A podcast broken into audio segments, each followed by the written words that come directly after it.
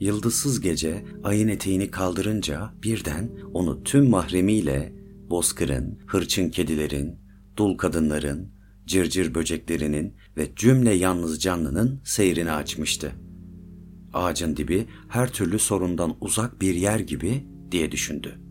Derin bir nefes gibi uzandı elleri. Parmakları ağacın sert gövdesinde bir yukarı bir aşağı harekete durdu.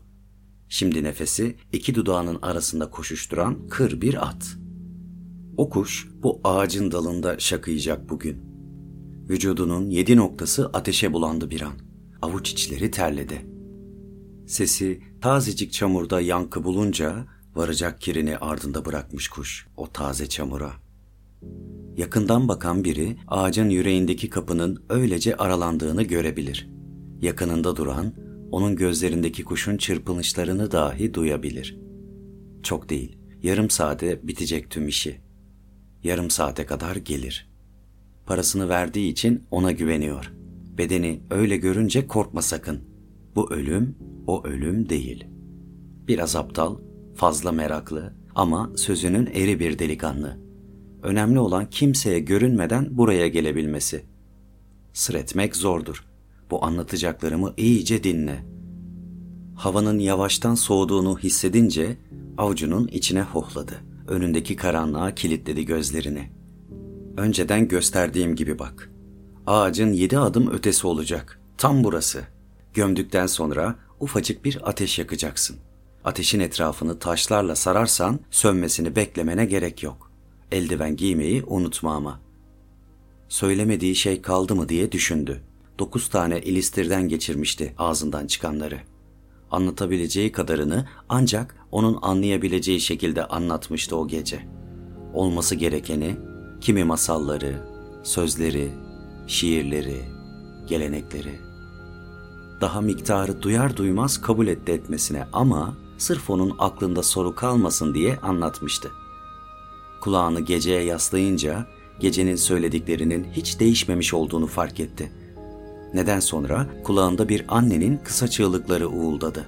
Bebek geliyor diye düşündü. Geliyor. Gelmeli. Gitmeli. Artık varmalı. Yakından bakan biri onun elindeki urganı görebilir. Yakınında duran bir şeyler mırıldandığını dahi duyabilir. 2. Bilemedin 3 haftada bir gelir. Defne ağacının altındaki masayı görüyorsun. İşte ona kurulur. Suna boylu, geniş omuzludur. Pek sığamaz masaya ama belli de etmez. Eprimiş, gök rengi bir gömlek olur üzerinde.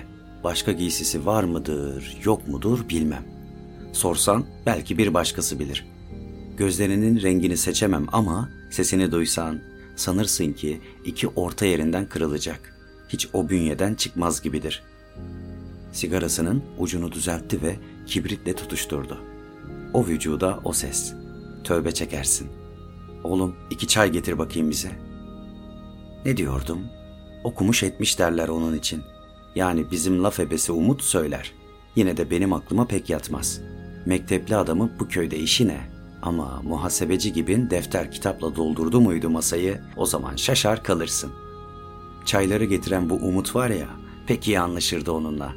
Zaten adam ne zaman bizim kahveye gelecek olsa bu kerata işten kaytarır, ufacık boşluğunda adamın başucunda biter, car car konuşur. Adamcağıza bir rahat vermez. Bilirim de ses edemem işte. Öksürdükten sonra devam etti. Belki adama ters bir şey söyledi de adam bile gelmez oldu. Bakma, kör anasına kıyamadığımdan kovamam bu keratayı da. Evet, tek ekmek götüren ahan da bu çelimsiz oğlandır. Fıldır fıldır dönen kabaca gözleri ürkütür adamı. Yalana da senden benden fazla ekmek banmıştır ama olsun. Yaşına veririm ben onun. Dilim damağım kurudu. Dur da çağırıvereyim Umut'u. Kimdir, necidir tam bilmem ama çok severim Doğuş abimi. Kendinin farkında değil gibidir. Yere basmaya çekinir zannedersin. Hep etrafa çarpar, tökezler, bazen takılır düşer. Bir kahkaha tufanı ki kahvedekileri susturamazsın. Ama bunların hiçbirini yadırgamazsın o an. Yaptıklarını ona yakıştırdığından değil de cevabı o anda gizli bir aralık bıraktığı için belki de. Buradaki kimsenin onun adını dahi bildiğini zannetmem. Varlığıyla yokluğu bir derler ya, öyleydi aynı. Neyse, İhtiyar size ne anlattı bilmiyorum. Biz daha çok ağaçlardan konuşurduk. Zeytini, inciri, çamı, kayını, yürgeni, hepsinin farklı farklı huyu olduğunu söylerdi. Onların da günleri saydıklarını, etrafındakileri sezdiklerini, sevdaya düşüp kuruduklarını, sevinip üzüldüklerini. Ağaçların yükünü senin yaşlarında almaya başladım dediğinde hatta benimle alay ediyor sandıydım. Evet, aynen böyle söyledi. İnsanın bazısı öyledir ya, seni kandırır da tık anlamazsın. Yalan en çok gözden yansır ama öylesinin gözü doğuştan küllüdür. O hep ciddiydi. Arayış içinde masmavi, buğusuz gözleri vardı. Ne zaman bir ağaca dokunacak olsam ağacın en tepesinde sallanır gibi olur yüreğim. Ne yalan söyleyeyim, duyar duymaz patlatmıştım kahkahayı. "Abicim kuş musun ki sen?" diyememiştim de serde serserilik var ya, tutup arkasındaki defneyi göstererek "dokun da görelim öyleyse abi" demiştim hemen. Beni kırmazdı. O zaman da kırmamıştı. Allah var. Ama felaket bir şekilde kusuverdiydi orta yere. Benden geçti. Başım kaldırmıyor belli ki artık dediğinde o pisi temizleyene kadar gülsem mi, ağlasam mı bilememiştim. Bazen onun ilaçlarını içmemekte ısrar eden bir akıl hastası olduğunu düşünürdüm. Bu söylediklerine inanıp inanmamak size kalmış tabii. Mesela ben ne dediğini bile anlamazdım bazen. Ağacın donuna girenlerin yükü en fazla olanlar olduğunu söylerdi. O yük alınmalı. Hastalık yapar o yük. Yaprak döktürür.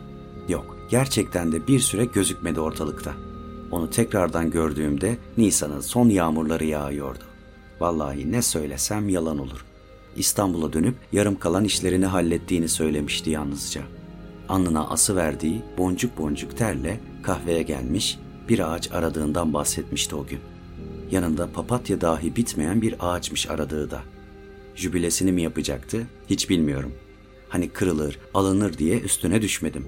"Abi ziraatçı olsam burada işimle" diyerek geçiştirdim ama yutmadı. Bilebileceğimi nereden tahmin etti hiç bilmiyorum. Bizim burada jandarmanın arka düzlüğünde bir ağaç vardır tepede. Islık ağacı deriz. İnanmazsın, 4 mevsim yeşildir ama meyve vermez. Daha çok çocuklar varır yanına. O da ikindiye kadar. İkindiden sonra yöresinde tek karınca dahi göremezsin. Bir ıslık gibi soluklanır dalları akşama değin. Gün elini eteğini çekti mi ses de güne karışır. Çıkıkçı Fatma bile o ağaçtan düşen, ağacın gözü önünde sakatlanan çocuğa bakmaz vallahi. Ha, anlattığı ağaç. Bizim bu ağacı andırıyordu aslında. Gözümün içine baka baka sordu. Ama ben başına bir iş neyin gelir diye "yok abi bilmiyorum" "yok" dedim, geçiştirdim onu. Tek kelime etmedim. 2 çay, 1 orelet içti, gitti sonra. O gün onu son kez gördüm. Bir şey daha var ama anlatsam mı, anlatmasam mı bilemedim. Tam olarak emin de olamıyorum hani. Geçen hafta anam kahvaltının ortasında adamın tekinin kendini ıslık ağacına astığını söyledi. Kimden öğrendiğini sormadım. Küçük yer, sen söylemesen bile rüzgar diline dolar sözü. Ölüyü ilk çocukların gördüğünü, şişmiş kol ve bacakları birbirlerine sallayarak oyun ettiklerini söylediğinde meftanın iri mi yoksa çelimsiz mi olduğunu da sormadım. Merak etmediğim için değil, kaldıramayacağım için belki de. İşin garibi, buralardan kimsenin bir yakını da değilmiş. Bulamamışlar adamın kimliğini. Kimi adamın kafasının normalden fazla şiştiğini, patlamış gözlerinden tekinin eksik olduğunu, kimi de adamın zayıflıktan gerilmiş yüzünün küçüldükçe küçüldüğünü söylemiş anama. Tanıya neden çıkmayınca kimsesizler mezarlığına gömmüşler. Bulamamışlar mı ki anasını, babasını, kardeşini? Anamsa adamın kendine ettiğine değil de ağaca ettiğine üzülmüş gibiydi. Adamı daha gömmeden kesivermişler ağacı. Yine de emin olamıyorum dediğim gibi. Ağacı gidip yerinde görmekte fayda var. Hikayecidir anam. Lafın arasında yüzüne öyle bir tükürür ki gerçeğin şehla gözleri bile gökte bulut arar. Öyle işte. Siz nerede kullanacaksınız ki tüm bunları? Ben daha fazla şey anlattım. İhtiyarla aynı parayı almayacağım değil mi?